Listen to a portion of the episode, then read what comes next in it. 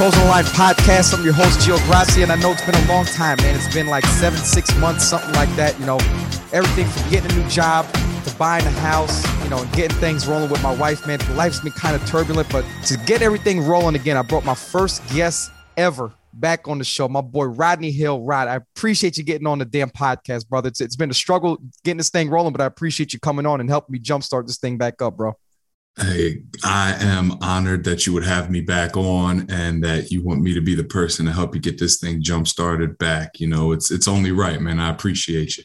No doubt, bro. And you know, let's let's fill the crowd in, bro. So you've been when I first had you on, you was with the Detroit Lions. right? It feels was, like it was forever ago. Yeah, that was, that was forever ago because he's been around now. so let, let, let's fill the crowd in, man. Where you been since Detroit, man? Oh man, um, since Detroit, uh, I believe when you had me on, I had been like go from Detroit, but uh, it was in a bit of a lull there. Then I went to the Buffalo Bills for a quick cup of coffee. From there, I went to LSU for a quick cup of coffee, and now I am at Duke University working with their football strength and conditioning department. Yeah, still working with high level athletes, man. That's what it is. Let's talk real quick, right? We're not going to get into much detail. You didn't have a cup of coffee in Buffalo, bro. You had like a like a 32 ounce cup of coffee in Buffalo. Because what would you guys make it to the AFC Championship that year, right? yeah, I guess you could say that. Yeah, we right. uh we we we were blessed and fortunate. I was blessed and fortunate to be up there with a with a great organization, a place that has it right, you know, a place that has a winning formula, a place that has a really good roster intact and a place that is going to probably continue to make deep playoff runs for a long time. But yeah, that year, 2020, I guess it was the COVID year, we we had a good run up in uh up to the AFC championship game. And it was really exciting and something really great to be a part of. No, no doubt, man. Now I've been I want to ask you this question for a while. Let me change my laptop camera here. I need to lean back a little bit. All right. I wanted to ask you this question for a while, Rod, right? But I've been saying, let me save it for the podcast, right? So check this out. You've worked with uh, Matt Stafford. Well, you've worked with Eli Manning. Yes. Matt Stafford. Yes. Josh Allen. Don't compare the three guys to each other, right? Because we obviously know, you know, everyone's got their own capabilities, their own traits for the, the way they need to play. Stafford, Super Bowl winning quarterback. Eli, two time winning quarterback. Josh Allen, a shit ton of promise, right?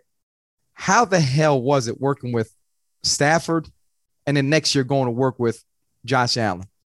Like talk like if you could just if you could just briefly talk about their work ethics, because I always thought Stafford was an okay quarterback until you told me, Gio, man, this guy he's a baller. And I started watching him. I'm like, man, you know what? This guy could play big time football. He just needs big time players around him, and he proved it this year. Josh Allen's just a big time baller, man. We all seen it for the facts, but just talk about their work ethics, man, and what you've seen personally. Uh, most definitely. I think uh, number one is they are the hardest workers on their teams. You know what I mean? They're the 1st uh-huh. guy in the building, they're the last guy out. Uh, they may not be vocal leaders all the time, but they lead by example. You know what I mean? They're the guys okay. who make sure that guys are staying after practice so they are getting to practice early so they can work on routes so they can work on timing so they can work on rhythm and things like that. Uh, taking care of their bodies you know making sure that they're eating the right things they're putting the right things in their bodies that they're training the way that they need to train to stay healthy and to stay on the field. Um, in detroit you know stafford was uh he was going through some personal matters with his family and they were like hey don't you know don't even worry about showing up to the building you know? And that dude he was in there every day six o'clock 6 30 a.m coming in getting his workout in doing everything he had to do even though he didn't have to be there and they probably didn't want him there and then going home to take care of his personal matters man. And that's something that i always admired about him and i thought was very admirable and was you know was was awesome to see. Uh, they have a certain aura about them. You know what I mean? They kind of walk in the room and you know they're the guy, right? Like you hear on ESPN and those other places. And they embrace that role. It's not too big for them. Uh, they have the mental makeup to to be able to handle the pressures day in and day out. And then obviously they're quick thinkers you know. You can jaw with them a little bit and they're real witty. They can come back because they can process information and regurgitate information really quickly just like uh just like they can on the football field. Um so their work ethic just like anybody else right? It's second to none. If you have the talent right that'll get you so far. But once you match you know a work left a work ethic excuse me that uh that matches that talent level then you get what you get out of those three guys. And you know it was a pleasure to see and a pleasure to be a part of. And uh you know it's something i try to tell the guys when you're in college hey i've been these places. I've seen these guys. I've seen how it goes. And if you want to get there and you want to be there for a long time then this is what it is going to take. Right ton of sacrifices, man.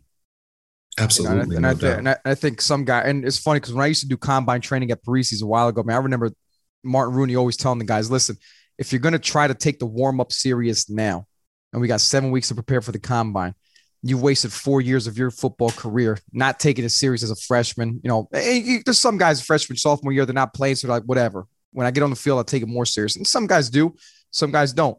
You know, that's just everywhere you go. But um, I just don't. I just think some young guys, 18, 19 years old, don't understand the sacrifice till it's too late. And at that point, you you know, time has become your enemy. You know. I, I mean, I 100% agree, right? And I mean, greatness isn't for everybody, right? Because if it was, then everybody would be great. You know what I mean? And no you know, some of us weren't born with the and I mean some of that can be taught, I feel like as well as far as the sacrifice, but it's just a mindset. You know what I mean? And some people are content with, you know, with what they have. But you know, if you want to be great, that's what it takes. And like you said, you you don't want to wait until you have seven weeks to go to prepare for you know the biggest job interviews of your life. You know, you want to use every opportunity in college leading up to that as an oppor- as you know a part of that process building up for that interview because what you do while nobody's watching that's what's going to show up on tape and then that's what's going to show up in these interview processes when these teams are asking you uh, you know about yourself and you know putting this tape on and asking you what you were doing and what you what you were seeing. Mm-hmm.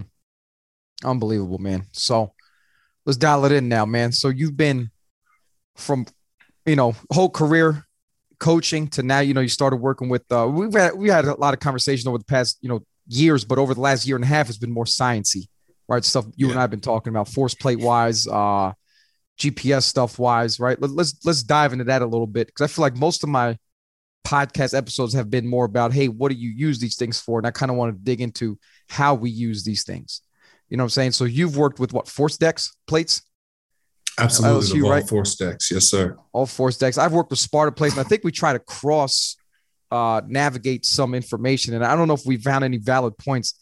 Um, let's talk about some stuff you found at LSU, and you've shared some some of your work with me, and I thought it was very interesting, and I've tried to adapt into it myself. Um, let's talk a little bit, but you know, about your work, what you've done, things you've practiced on.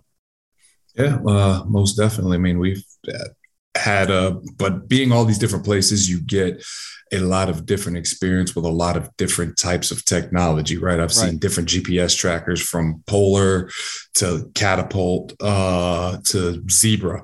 Um, from a force deck standpoint, or from a force plate standpoint, I've seen the Vald force plates. I've seen Sparta. I've mm. seen Hawkins. Um, uh, then velocity based training, you know, you've got perch, you've got tendos, you've got this is really broad right now, and I promise I'll get more specific. I'm just talking about the things yeah, yeah, that I've the things that I've seen, you know what I mean, and then I'll get to the other stuff. Uh, then you've got GymAware and even a VMAX Pro from what I believe that people really really like now. Um, and I mean, at LSU, I was fortunate enough to learn a lot about the force. But you know, Coach Moffitt was like, "I know you've never done it before, but you know, just getting here, we'd like you to take it over." And the assistants at LSU, you know, they had a pretty good idea of how to, you know, how to pull the data, how to extract the data, how to set up files and things like that in a way in which you could present it that Coach Moffitt liked. Because at the end of the day, when you're dealing with data, right? You got to present it in a way in which people understand and which people care about it. Otherwise, it doesn't matter because it's not going to get used, right? Right. Uh, LSU, uh, again, I was I was lucky enough to be involved with that ForceDecks, and I mean, to me, the king metric, and there's going to be other people out there who have other thought processes. This is just through my personal experience, right? The thing that I like the most is the RSI or the modified RSI, right? And the modified RSI is your time to take off divided by your jump height, and it gives you a uh, it gives you a number, you know, a decimal number. It'll be one point something if you're pretty explosive, or zero point. You could still be explosive and have a zero point nine or 0.8 you know uh and the reason i like that is one it kind of tells us how how reactive you are, right? How much force and how much time does it take you to absorb that force to then recreate it concentrically and, you know, jump as high as you possibly can, right? And not only that, but it's also an indicator of uh of fatigue you know okay. uh you know it allows you to see how guys are recovering from you know whether it was a hard workout the day before or a hard practice uh almost like load response right you uh you figure out what the load was the day before however you want to quantify that whether it is through practice player load through the gps or you know the percentages and the tonnage lifted and stuff like that in the weight room along with the conditioning, if it's the summer or whatever have you. And then, you know, if you jump them the next day, you see how they respond to that load. How are they recovering? You know, then you can also do that, you know, week to week throughout the season. You know, how are our guys responding? How are they recovering?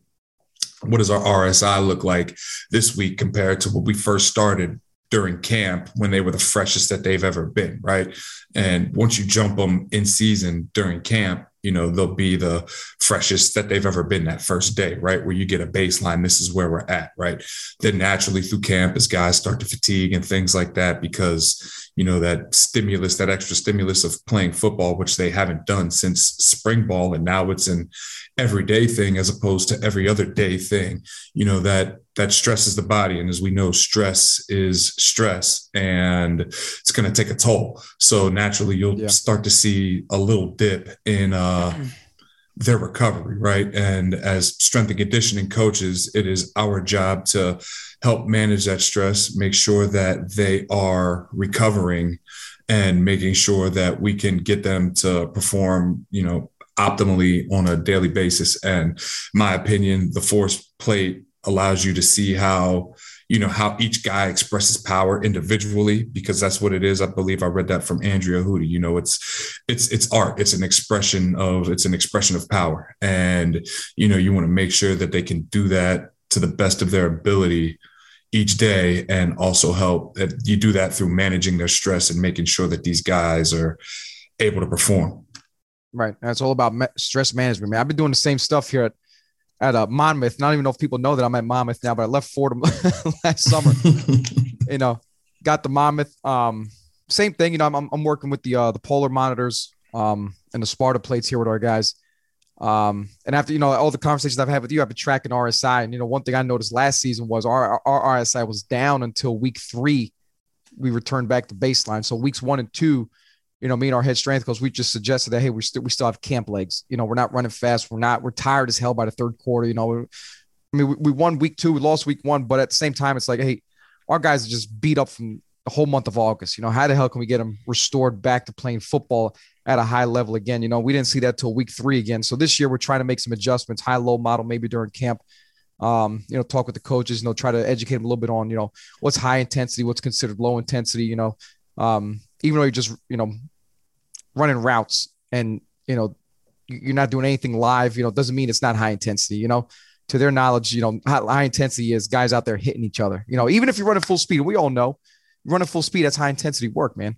You know but coaches wouldn't know that. They, they would think hey we're not tackling so it's not high intensity. Well yes it is. The stress is still there. And if we're doing that for 31 you know 36 straight days you know good luck week two man. You know you'd be struggling to get to week three at that point you know percent. No, I, I, I totally agree with you. And I mean, if you're blessed enough to have coaches that will listen, if you can take them the data and they're willing to be like, you know what, I think you're 100% right, and let's figure out how to uh, let's figure out how to how to periodize practice in a sense, yeah, in in in a way that we can uh, we can peak these guys each week at the right time and then we can peak them throughout the season when we need to when we need them to play their best and we need them to be feeling their best whether that's on sunday or whether that's on the sunday of week eight. You know what i mean? Yeah. you can you're able to do that. And uh if the because at the end of the day, like I said before, if the coach is not willing to listen, then none of it matters. You could do as much as you can in the weight room, but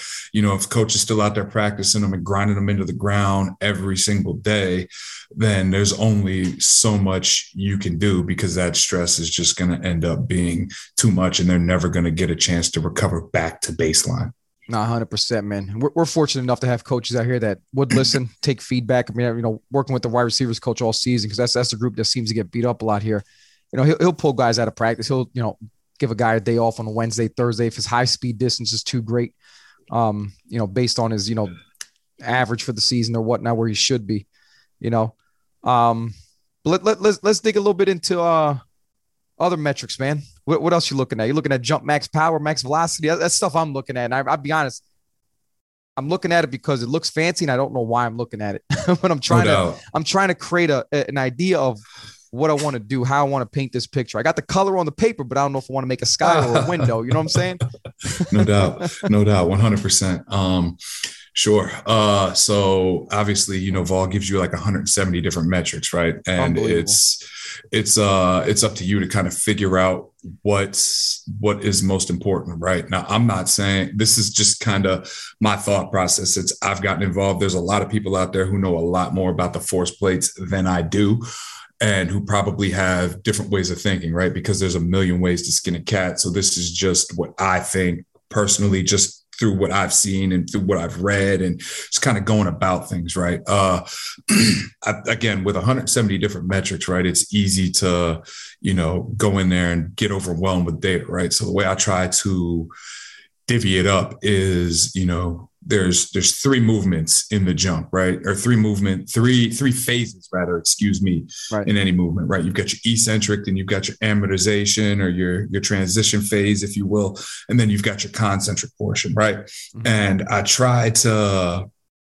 you know, divvy things up that way, right? Like what what uh what eccentric metrics are the most important, right? What gives you the biggest snapshot of where we are eccentrically, right? And with the Vald ForceDecks, to me, that is the eccentric deceleration rate of force development. So the eccentric decel RFD is what they call it, right? Uh, then your force at zero velocity, right? How much force are you putting in it at a zero velocity when it's time to change from the eccentric portion to the concentric portion and really drive into the force plate so that way you can lift off as high as you can and as fast as you can.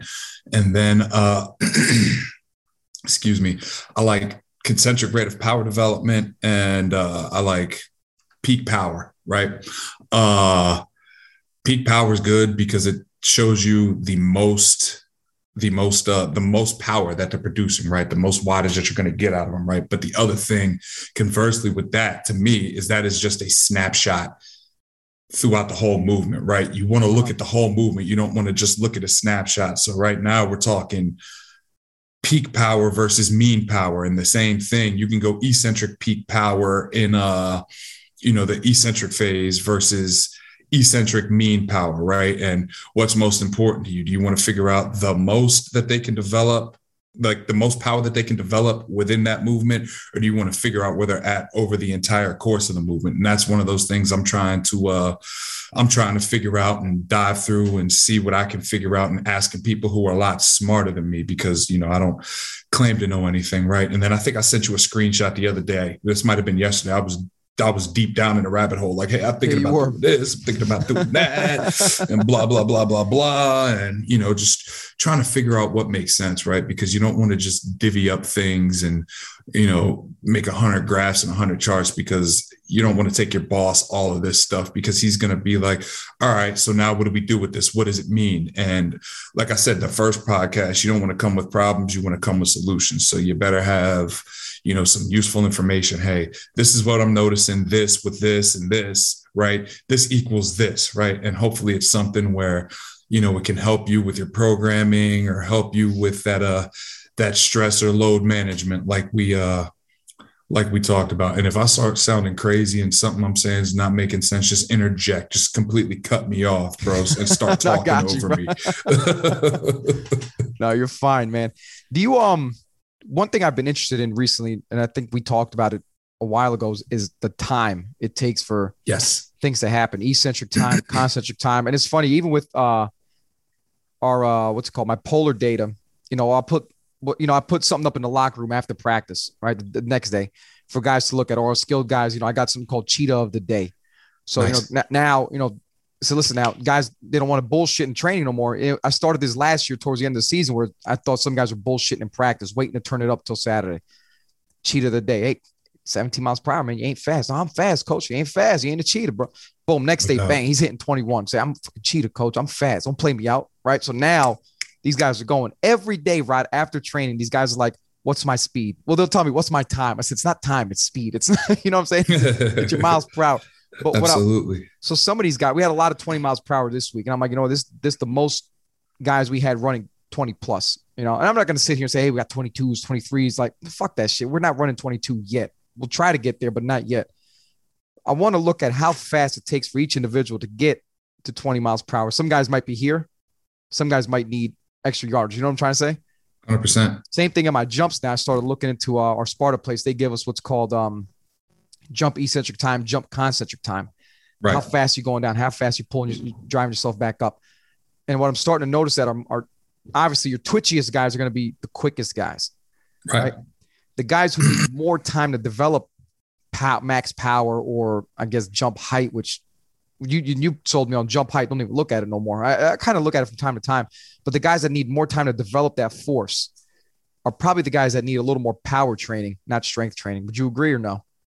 Hundred percent, right? It comes back okay. to the uh, the force velocity curve, right? Right, right. Uh, you know, the guys who take a little longer to produce that force are probably more on the force end of that and could use more velocity based training or velocity, not velocity based training, but things that are on the faster and things that are going to make them move a little faster, things that aren't right, going right. to make them move slower by nature, right? It's obviously all about intent, but you want to have them do something that's going to make them move faster, like something with lightweight as opposed to heavyweight. Uh, and yeah, the guys, I'm not not all guys that move fast probably need to work on strength, but yes, those guys that take a little longer, you know, you probably want to work a little more, a little more type two movements with them, a little more quick, explosive, fast, you know, low resistance style movements so they can do that. Because I mean, at the end of the day, the jump is a uh it's a it's a it's a low resistance thing. It's just body weight, right? Should be explosive. Uh, yeah, should be explosive. And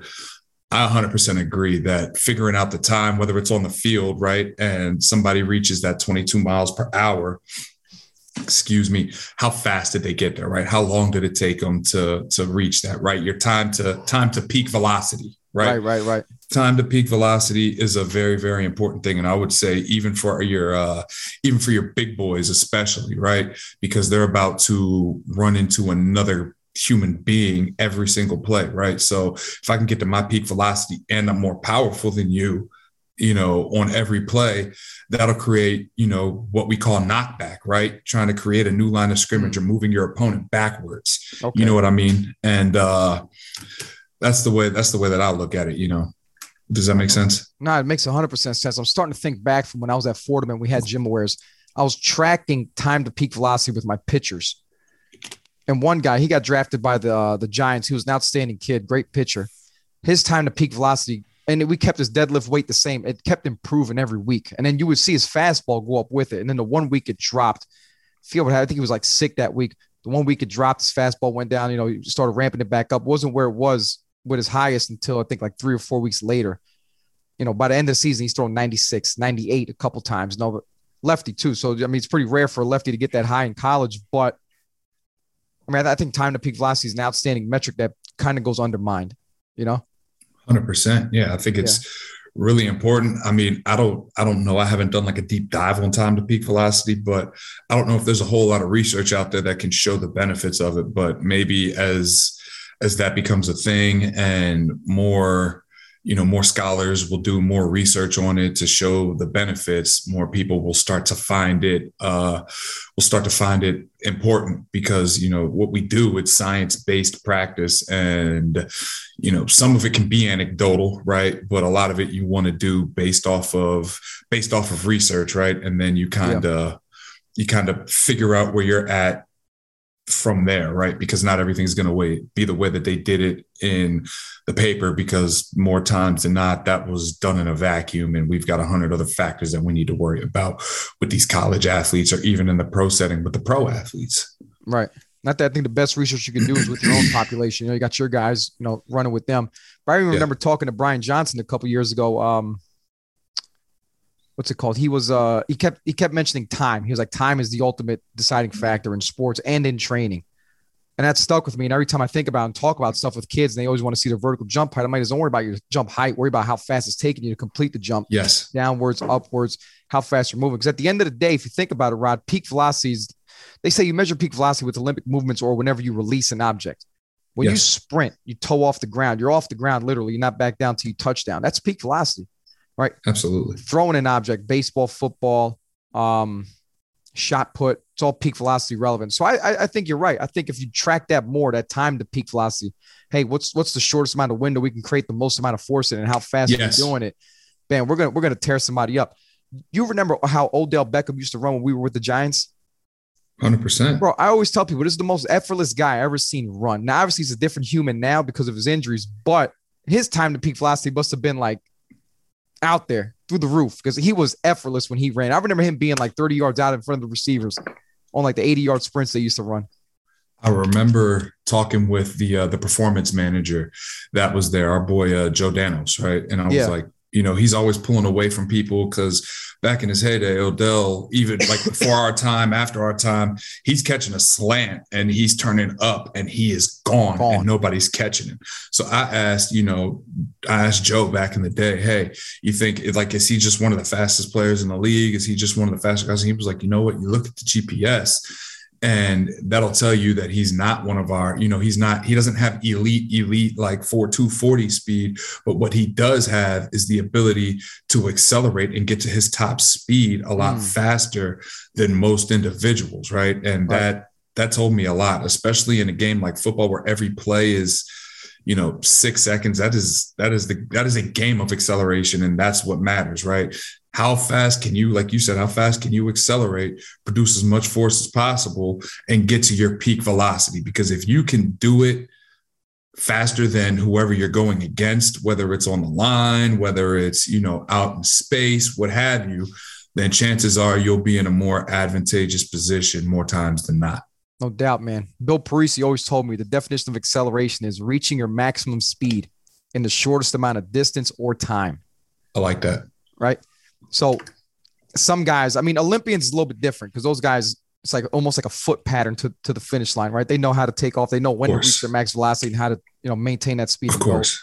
But in sports like football or maybe basketball for, for a change of things, basketball, you cross the guy over, boom, you see the lane, you got to take it. There's no time to decipher should I go or should I not go? You know? Right. Absolutely. I remember talking with Ellis, uh, not LSU, um, Louisville strength coach years ago. I forget his name. He's not there anymore, but I forgot his name. But we're talking about Lamar Jackson's GPS, and they compared him to Mike Vick at Virginia Tech, and they said Lamar Jackson had a way faster accelerate, decelerate, reacceleration time than Mike Vick ever had. And I just thought that was mind blowing because I thought Mike Vick was the best college quarterback of all time until, you know, you know, you got all the guys, but you know, the fastest guy in college until what's his name, Lamar Jackson came around playing the position. But do, do you ever you ever measure acceleration on the force plate or no? Uh, you know, I haven't. Um, I mean, they have they little... have that metric, but I never really looked at it. Yeah, no, I haven't even thought about it until right now. But I mean, yeah. like I said, I know they have type time to peak velocity on there, which is kind of like in a kind of like an acceleration in itself. Uh, other thing with the force plate, not to not to you know change the subject, but since we are talking about it, and a lot of people are going to be like, "Why didn't he mention this is asymmetries?" Right? No, you're good, man. asymmetries, okay. If you got a dual force plate system, something that you put one leg on one plate and one leg on another plate, and it can give you asymmetries. That's the big thing that everybody wants to monitor right now, and they're not always a bad thing, right? Like if your kicker has like postural swaying, shit like that, right? Yeah. And if you know, if your kicker, if one leg's stronger than the other on your kicker, right, is that necessarily a bad thing, right? It, it just helps you paint a picture. If I have a defensive lineman who only plays one side of the ball, he plays different techniques, but he's always playing one side of the ball as opposed to the other, right? Mm-hmm. He's going to push off of one leg a little more than the other. And I get, you know, with acceleration and coming off the line and stuff like that, you really want to push off of both legs. But more times than not, he's probably going to push off that front leg a little more. Than he's going to push off that back leg, right? and you're going to notice that asymmetry uh, when he's jumping, and that asymmetry is probably going to stay there. I mean, you can do different things to help, you know, help dial it back in and get that asymmetry from whatever percent it is closer to zero. But you know, that's it's probably not going to go away throughout the season because he's just going to keep pushing off of one leg and pushing off of one leg and pushing off of one leg the entire season. Yeah. Now, athletes or humans in general, but I think athletes more are master masters of compensating. Absolutely. Right? Or compensating masters, however you want to term it. Uh, one thing that I've learned just from talking to different strength coaches is, uh, you know, how can I put this? If I don't want to say if it's not broke, don't fix it, but mm uh, a lot of it is based on the feel of the athlete, like right, like the athlete's perception. So if you tell the athlete that there's a problem there that they didn't think or know was there before. Now all of a sudden they're starting to feel these things that they didn't know that they that they had before right? Right.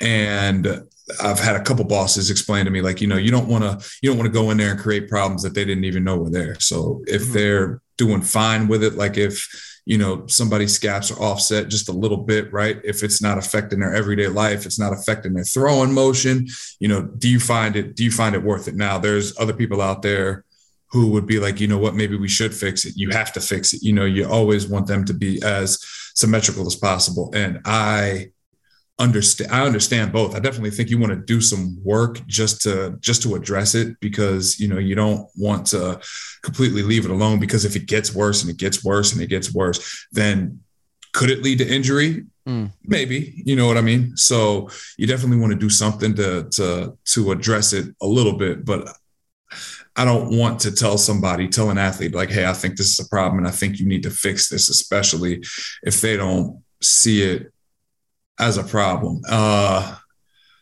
I mean, and then that that's in some circumstances, not every circumstance. Like if a kid is squatting and you know he's got a uh, he's got a bad pelvic tilt or a butt wink or something like that, but he feels fine after he squats. You know, I'm still gonna try and fix that so he doesn't have it anymore. You know right, what I mean? Right, so right, it's right. a case by it's a case by case thing. Yeah, you know, and yeah, th- that that's that's more of like motor pattern development.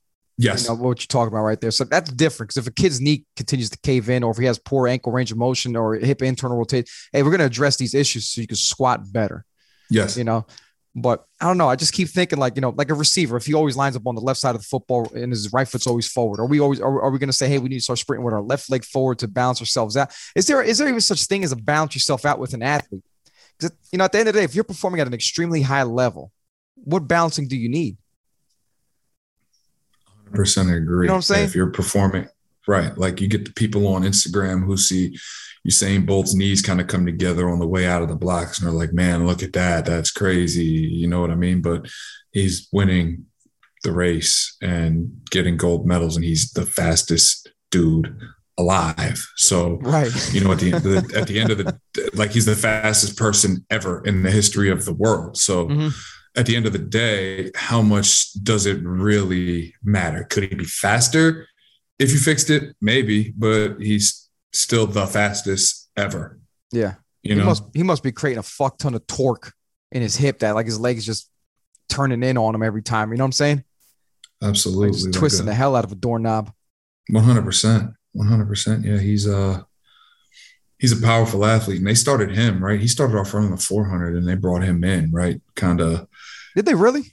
Yeah i'm pretty sure he started off running the 400 He's got a 400 body. Yeah 100% he's built like a 400 sprinter. And they brought him in to run sprints and the rest is history. Hmm. unreal man.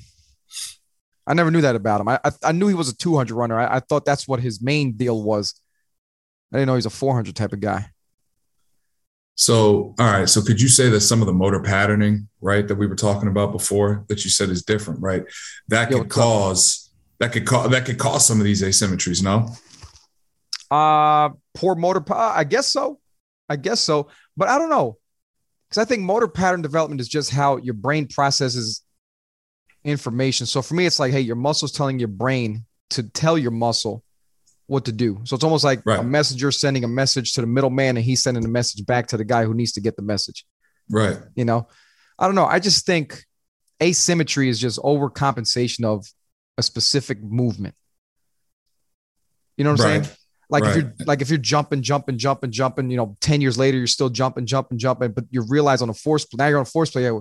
Shit, wait, now I push off my left leg more than my right leg. What the fuck? Well, here's the thing: if you're a right-handed basketball player, you're gonna go lay the ball in with your right hand, you're going to jump off that left leg 100% of the time, unless you're a Euro step type of guy. Right. You know what I'm saying? And, and, I, I just go back and I always think about myself. I was a place kicker. I was a right footed kicker, but my left leg had more force production than my right. Probably because it was a plant leg. It was planted into the ground. It's driving force off the ground. Um, you know, when I played ball, I'd lay up, you know, jump off my left leg. So I guess I don't know. I don't know if it's a motor pattern thing. That's an interesting question, though. Is it a motor right. pattern thing? And it could also be, be right. We could also be compensating because of pain, right? A hundred percent. You know what I mean? And that is going to alter our motor patterning and the way that we're we're grooving those motor patterns as well. Hmm. And that leads to compensation. So you got you got something going on there, right? You, you see what I'm saying? Yeah. Um, What's the path of least resistance? Yes, 100%. What is the path of least resistance? And that's, that's what we're going to take that's what the brain's always going to send the message back. Say, hey, this hurts. Let's let's do this instead. Ah, that feels better. You know. Right. So when you see guys do chin ups, they're doing like you know they're shrugging just to finish at the top. They can't really you know pull the scaps and everything together. Absolutely. You know? That leads to dysfunction. I believe. Yes. You know that that's a yes. poor motor pattern, at least dysfunction. But I am still thinking about it. Does that create an asymmetry? I guess it does. I guess it. I guess poor motor patterning does create uh asymmetry. It can. And you know what? Let me go back. It can. It can, but more yes. so it create dysfunction. Yes. There and we go. Boom. Asymmetry would just be a uh, repetitive movement with, I guess, one motion. I don't know what I'm trying to say. Right.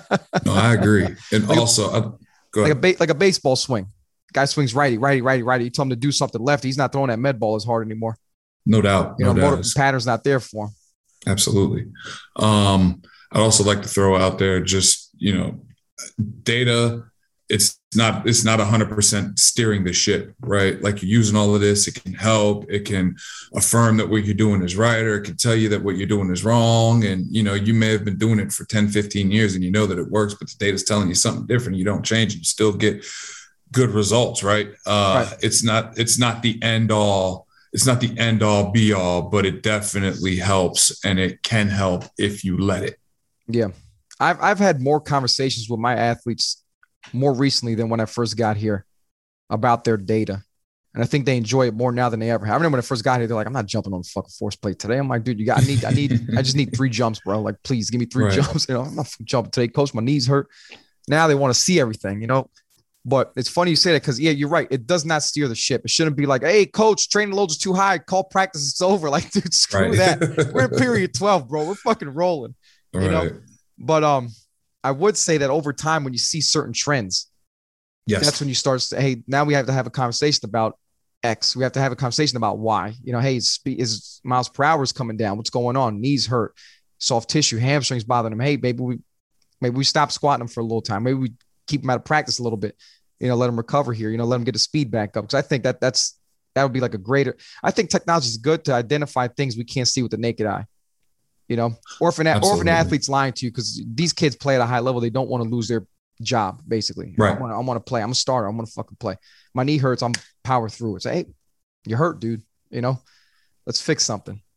Yeah, no, I agree, and it uh it allows you to uh, kind of like you said, it allows you to paint a big paint paint the picture, right? It's a puzzle piece in the entire puzzle and allows you to ask the right questions. It allows you to to dig deeper into you know what could be wrong or if there is a glaring issue or an underlying issue that we didn't want to know that we didn't know or he didn't want to or she didn't want to talk about you know it allows you to kind of you know build a better relationship with the athlete. Hey, I noticed that your RSI is down a little bit, or hey, I noticed you're favoring your left leg, and all the metrics when you uh, when you jump, right? Or you know, I noticed that when you absorb, it's all left leg, but then when you go to push off, it's all right. So you're trying to you're trying to correct it. But is there something wrong with one of those with with either limb? Did you hurt your hamstring? Did you hurt your ankle or your knee? Or what's the problem? You know, right, right. It allows you to to dig deeper into that and you know build these relationships and show these athletes that you care, right? Nah, no doubt, man. Do you have any um do you have any personal research on like soft tissue injury and like correlating it to numbers that you've seen or no? You know, at LSU, we looked at the RSI. Again, I know I keep talking about the RSI, right? But one thing we noticed once we started tracking on a daily basis is as those guys RSI, once an RSI dipped right around 10%, percent mm-hmm. then you were more susceptible to you know a soft tissue injury or you know even worse you know whether it's you know breaking a limb or something like that you know? But uh that was the one thing that we noticed. That's how we that's that's that was our biggest bread and butter right now people could have different reasons for dropping their RSI, right? For their RSI dropping, I should say. And that could be because, you know, they didn't get a whole lot of sleep the night before, which again, you know, stress is stress and that right. could definitely get somebody hurt, right? Or, you know, their RSI is down, but they're coming, they're coming back from an injury, right? Uh-huh. And, you know, as we talk about it, right? If the RSI has a has a you know a, a drastic decrease, right? Then the workload wherever it was probably had a drastic increase, right? And we know that it's not a consistently high workload, excuse me, that is going to you know cause injury it is the spike in workload you know what i mean so right right right maybe right. there's some sort of correlation between you know the drastic drop off in the rsi and the spike in workload just as we're talking about it. I, I don't have any research on that, but you asked for anecdotal, so there you go. Appreciate it. Appreciate. It. I was just curious. I didn't know if you had something that you know we we you know we didn't talk about or we might have talked about that we you know forgot about. But um, shoot, man, Rob, man, this is great information, man. I mean, you've been you've been blessed to work in you know unbelievable places with unbelievable people and learn you know a, a great deal of invaluable knowledge, man. I appreciate you sharing that stuff with me, bro. Man, I appreciate you uh, always being somebody I can bounce ideas off of, and you do the same thing. You know, we're always reading and sharing, and uh, you know, trying to learn and trying to grow. And you know, you've been a big reason that I've grown into the person that I have, especially with the, you know, the the data and the technology, because it all matters and you know you've you've done a good job of being like of keeping up with the stuff and reading stuff and helping me stay sharp. You know what i mean? I appreciate we, i feel like we kind of push each other in that aspect. Yeah no doubt man. I'm, I'm always going i'm always going you know push you a little bit man because you got the big time. You know what i'm saying? I'm, I'm just chilling at the uh what am i fcs yeah fcs level. Hey man you the big dog like, bro. I kind of like it down here man. People hey people people people don't know people people know how smart you are man but if you were willing to leave jersey one day man maybe uh you wouldn't be at FCS anymore. You waiting on Rutgers to call, man. There's a whole world out there outside of Jersey, bro. Yeah, I know there is, man, but it's the best place on the globe, and I'm going to continue to say that to the to the day. Listen, I could get a job in like Wisconsin, I could die and get buried out there, and I would still say, hey, just make sure my tombstone says Jersey's the best place on the globe. You know. yeah, now most people would disagree. I, I, probably lost a ton of fucking listeners after saying that, but be all right. But no, nah, no doubt, bro. You, you know, you know me, Rod. I'm always gonna push you, man, because I know you, you know, you want to be great and stuff. You're a great person. You know, I'm saying I love working with you and stuff. So, you know, you always gotta have you know somebody to work with. You know, like Rocky, Rocky and Apollo right here, man.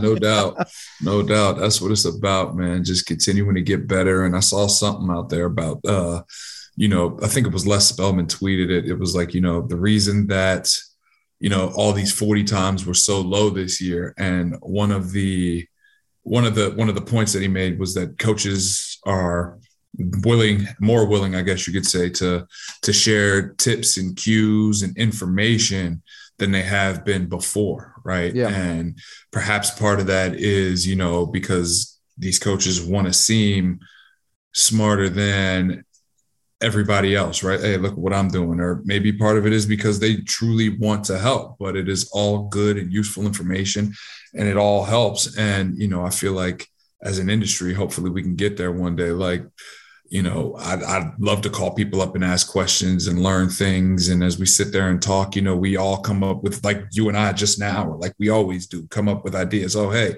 you know, I want to call and ask you about this. And all of a sudden we're down a rabbit hole and we're talking about, you know, we're, we're talking crazy about stuff. things that, yeah, crazy stuff, but it's all helpful and it's all legit. You mm-hmm. know, you get those creative juices flowing and you get another perspective that is not your own. And I mean, we've been doing that for years since we met each other now, but you know, hopefully as an industry, you know, we can uh we can get there and people aren't too worried about a uh a competitive advantage all the time because at the end of the day, if your coaches are recruiting better players, then you're probably going to win. That's that. That's what it comes down to. you know, you and know. I'll tell you what, reason for because one of my athletes asked me, he's like, "Do you get paid for that podcast?" I'm like, "No, I don't get paid for it, man. It's like bringing people on, sharing information because there's a lot of information that needs to be shared that people don't want to talk about. You know what I'm saying?" No, 100. percent I mean, you learn a lot. You uh, you're like the strength and conditioning version of uh, what's my man name? Joe Rogan. I know he's under a lot of fire right now for some crazy stuff. So yeah, I appreciate you. Inoffensively. Appreciate you comparing me to Joe Rogan, man. Great, po- great podcast he's had over the years. You know, even though he's under some fire right now, but you know, whatever. He'll solve his own personal issues, man. But yeah, I'm not. I'm not trying to toot my own horn, but you know me, Rod, man. If, if I'm doing a good thing, I'm going to talk about it. No, you're a sharp guy. You're one of uh, strength and conditioning's best kept secrets that people don't know about. If you need somebody to come in and run your, you know, run your sport, your quote unquote sports science department, aka handle all the technology, build the reports, do a whole lot of, you know, crazy stuff in Excel and present it to you in a way in which you can understand it and also relate to the guys and make sure that you know they care about it and that they want to do it and that they want to uh that they want to get better, you know, this is the guy that you need to hire because he could definitely do that for you, even though he won't leave Jersey because he just bought a house.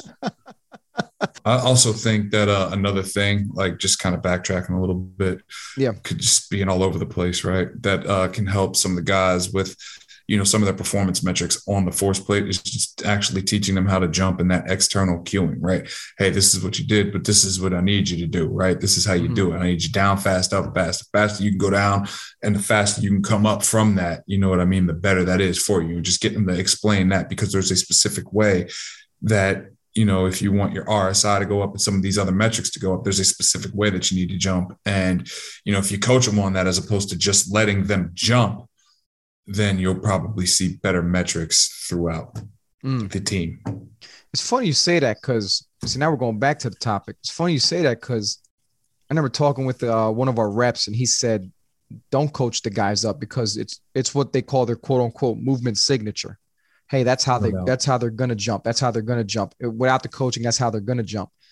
So to me, it's like, but as coaches, we're gonna teach better movement patterns. You know, the more efficient way to do things. You know, and if you teach it enough and they do it enough, then that becomes what they're gonna do, right? Right, right. Like how he says, hey, this is what they're gonna do. Well, if I coach it this way and I teach it this way and they do it enough times this way, then this way is what they're gonna do. You know mm-hmm. what I mean? And no That's doubt. the way I look at that at least. It becomes the way. I think your initial yeah. scan, like your initial scan, first time doing it, whatever you're gonna, you know, January or August, whatever's your first time of the year, that could be a good, in, you know, assessor of okay, this is your movement signature. Hey, this is how you move. We want you to move this way. You know what I'm saying? Right. It's like you know, it's interesting. It's like a movement screen, right? It's, it's like doing just about, know, yeah. Exactly. I mean, you, it's it's a movement. You know, I, was about to, so. I was about to say, did you ever film your guys jumping or no? No, but it's one of those things that uh, I've been I've been meaning to do, especially as you look into asymmetries and you look at mm-hmm. peak takeoff force on one leg or peak takeoff for asymmetry and peak landing asymmetry. You know what I mean? It's not something that you can see really really good mm-hmm. in real time. So it's something that you could kind of it's something that you can film and then show the guy say look when you're in the air right look you jumped off of your left leg but in the air you can see yourself kind of trying to autocorrect and you autocorrect a little too much and see that right leg land just before that left leg you know what i mean? Mm-hmm. coach guys do it like that you know another another way for them to see what they're doing and for them to to care about trying to do it however you're coaching it and however you want to do it. Yeah no doubt. I used to um I, I only film ACL um, athletes that I work with, you know, just so because they're always going to toe off of one leg versus the other and land on one leg over the other. Right on. But I used to film um, guys 10 yard sprints when I was at Fordham. And guys, man, just I think for having people giving them visual feedback, they learn better, especially athletes. You know, because athletes 100%. are what football, especially football players, really watch film, watch so much film and you practice, you watch film and you practice. So I think, you know, I don't know, I might start doing that. I might start filming their jumps and then showing and showing them, hey, this is what you're doing. This is what we need you to do. You know, a hundred percent. I think that's a, a, a, great way to do it. It's just if you're jumping every single kid, you know what I mean. You're gonna have a lot of videos and stuff like that going. But yeah, like you said, with the uh, videos with the ACL guys, especially if you have somebody, if you have a video of somebody who's doing a teach take, like you know what I mean. Hey, this is what you're doing see the difference between this and see the difference see the difference between this and that mm-hmm. i need you to do more like this and this is how you do it more like this i 100% agree mm. giving them that visual feedback uh, will help a ton yeah because i keep talking it's funny because every time the kids are like let me see you do this, Coach Gio. And I'm like, listen, bro, I'm I'm I'm, I'm done, bro. I'm washed. You know what I'm saying? I, I need you to do it, bro. I might right start. Fil- I might start filming again and showing them, hey, look, uh, a little bit faster, son. A little bit faster, but your your uh your boy, your man, your man Steve Leo said the dog, same man. thing. That's what he's doing. He's uh, you know, he's got a whole bunch of videos and stuff set up because he, you know, he's not out here. He's not in the business of uh of, of showing anymore. He's in the business of hey, look at this is how it's done. You know what yeah. I mean? That's who I learned. That's why I learned it from when I was at Parisi's. Him, Martin Rooney, those guys would film these combine guys, Rod, and they would go in there like when they were done training, they go upstairs and just study the damn film of movement. Hey, your broad jump, we need you here. You want to get that 10 foot broad jump, you got to be here. You know, you want to accelerate a little better, you look at your hip. It's got it's not there. It's got to be here. You know, right. they would just break it. Like Martin Rooney was uh, like, I, I used to talk to him to this day, and I keep telling him, "You're like the genius of movement." He's like, "Ah, oh, you know, Gio, we just pioneered it, man. We just wanted to do it the right way." You know, Right on. And that, that, that just sticks with me every day. You know, just do it the right way. And I mean, it, it also works a lot better. First off, Steve Leo, you told me we would do this Parisi podcast. I'm still waiting, man. Let's go. So, let's uh, hey Steve, let's go, want. man. Kids yeah. graduating high school, man. You got a lot of time on your hands now, brother. you got one at uh, the house, I think.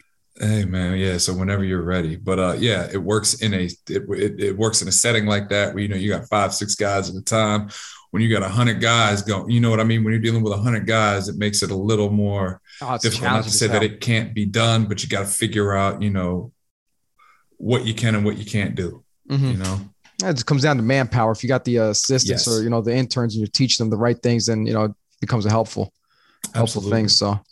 Yo, Rob, brother, I appreciate you coming on, man. This this is fun, man. I, you know, I told you I was gonna get you back on again. Sorry, it's been two years, but you know, that's life for you, man. Get busy, get tied up and stuff, and then you know, we just made it happen again, bro.